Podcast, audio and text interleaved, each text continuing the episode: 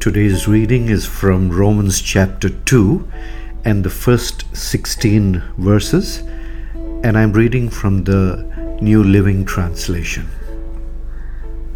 You may think you can condemn such people, but you are just as bad and you have no excuse. When you say they are wicked and should be punished, you are condemning yourself. For you who judge others do these very same things. And we know that God, in His justice, will punish anyone who does such things. Since you judge others for doing these things, why do you think you can avoid God's judgment when you do the same things? Don't you see how wonderfully kind, tolerant, and patient God is with you?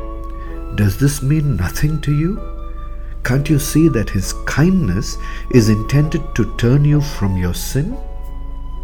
But because you are stubborn and refuse to turn from your sin, you're storing up terrible punishment for yourself. For a day of anger is coming when God's righteous judgment will be revealed.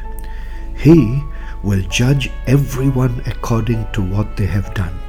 He will give eternal life to those who keep on doing good, seeking after the glory and honor and immortality that God offers. But He will pour out His anger and wrath on those who live for themselves, who refuse to obey the truth and instead live lives of wickedness. There will be trouble and calamity for everyone who keeps on doing what is evil for the Jew first and also for the Gentile.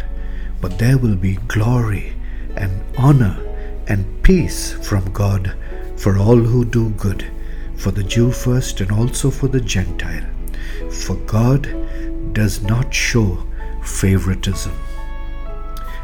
When the Gentiles sin, they will be destroyed, even though they never had God's written law, and the Jews who do have God's law will be judged by that law when they fail to obey it. For merely listening to the law doesn't make us right with God. It is obeying the law that makes us right in His sight. Even Gentiles who do not have God's written law show that they know His law when they instinctively obey it, even without having heard it. They demonstrate that God's law is written in their hearts, for their own conscience and thoughts either accuse them or tell them they are doing right.